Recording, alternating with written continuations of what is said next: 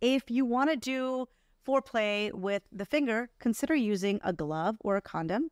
And that way you're protecting yourself from any S T Is and still getting to have fun. Yeah. And then also in terms of analingus, you can use a dental dam, right? Yes, like you can, you, you can cut up a condom, or you can buy a dental dam and put it on the area before you sort of get involved to kind of prepare, protect yourself from any sort of S T I. Yeah. And protect your partner as well. Yeah. From any oral S T Is that may be there. And then in terms of preparing your body, like if you're the one receiving the anal play, is there anything you recommend? Oh, yes, absolutely. I mean, you want to be able to clean out for your partner, right? You don't want to have an accident on your partner. And so you do want to clean your bottom out for approximately thirty minutes to an hour prior. And you can use something called an enema. You can get a ninety C C bulb, something around ninety to one hundred C C's or so. And you can use warm water. Don't make it too hot because that'll stimulate your colon. Don't make it too cold. It can cause cramping. But clean out um, approximately an hour before. You can lay on your side. You can bend on your knees and, uh, and arms and do that. And then you don't want to go in too far. You, you know, deeper is not better, right? You're not trying to clean out the entire colon, okay, for your partner. Your partner's not that big that they're reaching into your ascending colon, which is on, on the right side, okay? So you're really trying to clean out the last fifteen to twenty centimeters, okay? And beyond that is what we call the rectosigmoid junction. That starts to get to the twisty part. So if you're trying to get deep in there, you may actually making... and uh, making more of a mess than if you just try to clean out the last fifteen to twenty centimeters. Can you even really get in there? I mean, you'd have to use like a catheter to get in there. You couldn't use just a regular bulb. You Well, again, that's the thing. You don't want to go super crazy and get these massive catheters, right? You're, right. Again, you're thinking, you know, I want to get in there with this ten inch long catheter and do it. You probably either can perforate it or two, get too deep where you're actually stimulating more poop to come out than you need. Got it. Got it. So just use the standard stuff that you get over the counter for an enema. Yes. Don't buy extra catheters or anything else. Like yeah. That. Got exactly. It. And then great, great points about the temperature, because I didn't know that. So yeah. That's really helpful. And then in terms of like prepare, like not causing injury, right? So using either butt plugs or being getting yourself prepared for a penetrative anal intercourse, receptive intercourse. Thoughts on that? Yeah. I mean, the first things first, use lubricant, get permission.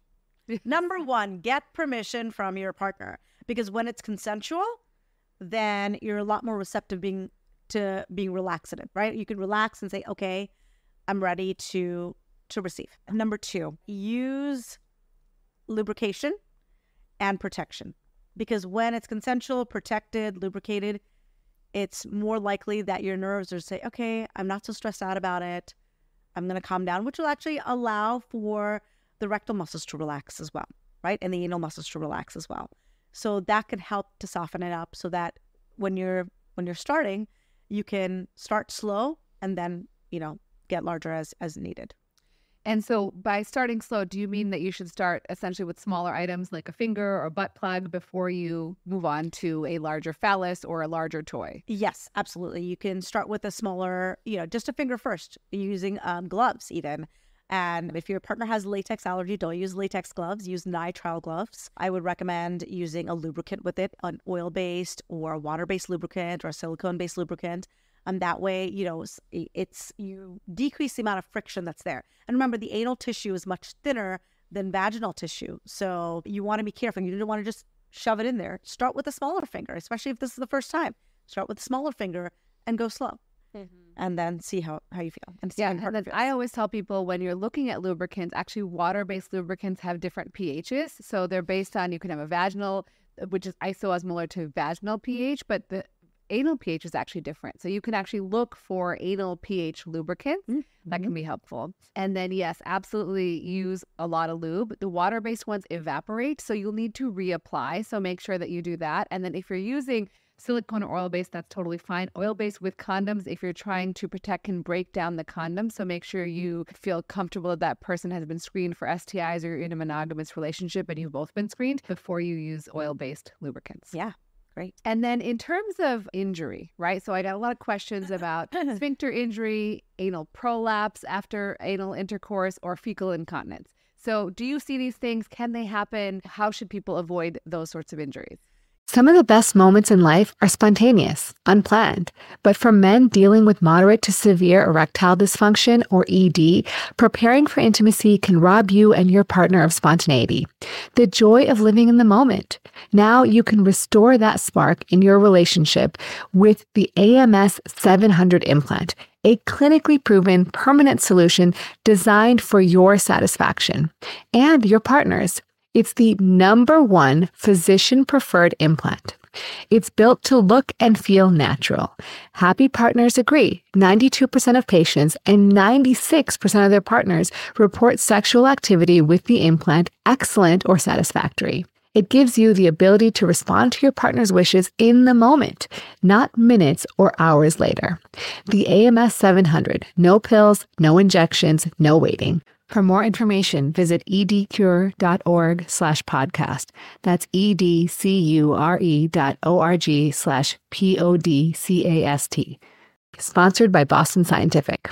Yeah, of course. If you if it's too fast and too hard and too soon in any in any of those orders, it can happen, right?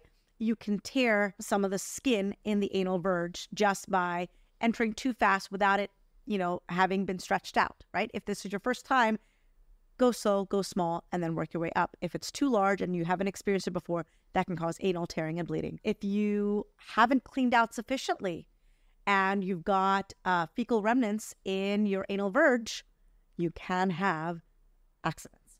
Or contra- uh, conversely, if you've cleaned too much, right? You really got in there and you used that really long bulb that was, you know, you, you were trying to get all the way to the end of your colon.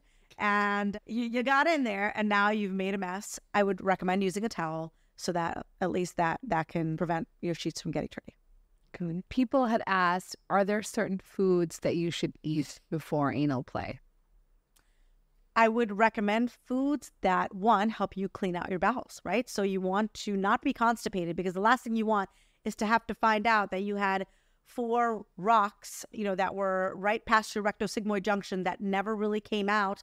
And now you put three, you know, bouts of enemas, and now there's one that finally trickled back down and it's on its way out. Okay. So fiber, but not too much fiber, because you don't want to have diarrhea either. Okay. Protein will help harden your stool. Fiber will help to some degree soften it. So have a good proportion of each. You want to possibly likely avoid caffeine, because again, too much caffeine, your colon will go crazy, right? So kind of avoid that before and then go from there. And should you avoid prebiotics or probiotics before? No, that's not that's not really. Yeah. No, no, no. Okay. Yeah. How long before anal sex should you eat? Like, is there should they should they be eat, trying to fast for a certain period of time, or uh, is there any recommendation? Like, what's normal motility and like what can you sort of like estimate? Oh, you know, that I think is very person dependent, right? If you're someone who's got I B S D, where soon after you eat, you know, an hour or two after you eat, you've got to go to the bathroom.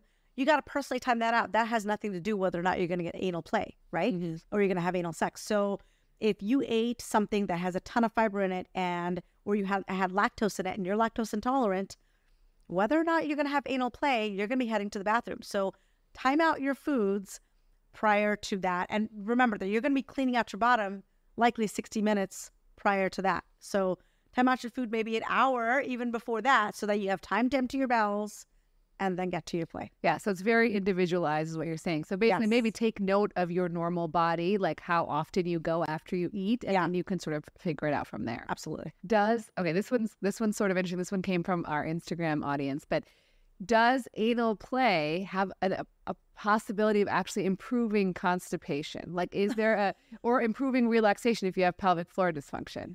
Well, that's that's a really good question. I mean, a lot of in times in pelvic floor physical therapy, you, they do help you in terms of relaxing the way you squeeze your own pelvic floor muscles. So perhaps the act of allowing your own pelvic floor muscles to relax can likely help you relax when you're having a bowel movement, right? Mm-hmm. And so you are using those same muscles. And so perhaps, I don't know if that's my number one recommendation to constipated patients, but that can be a potential side effect.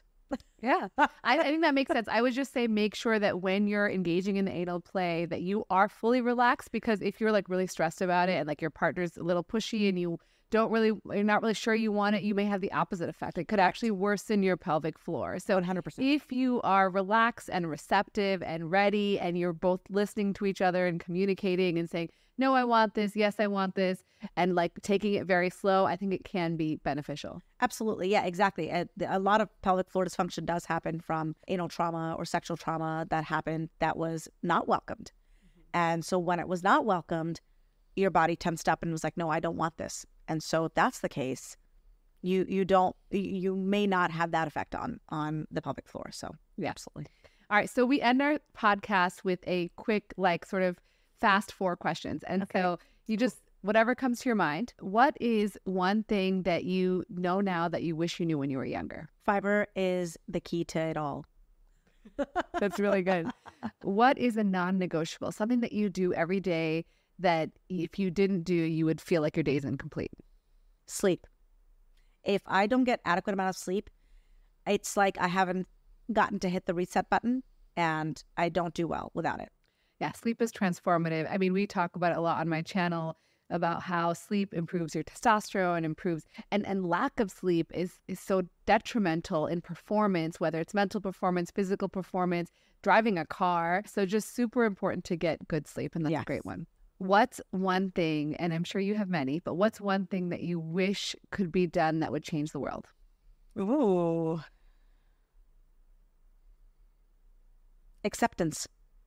Uh, whether it's personalities, whether it's ideas, whether it's religion, whether it's gender, acceptance of one another. I think we are as wonderful and as beautiful and as successful as we uh, as you know we can be, once we accept one another, because everything, everyone brings something new to the table. So acceptance. That's awesome. And then lastly, what is one, it could be a personal or a health life hack? Don't change yourself for anyone.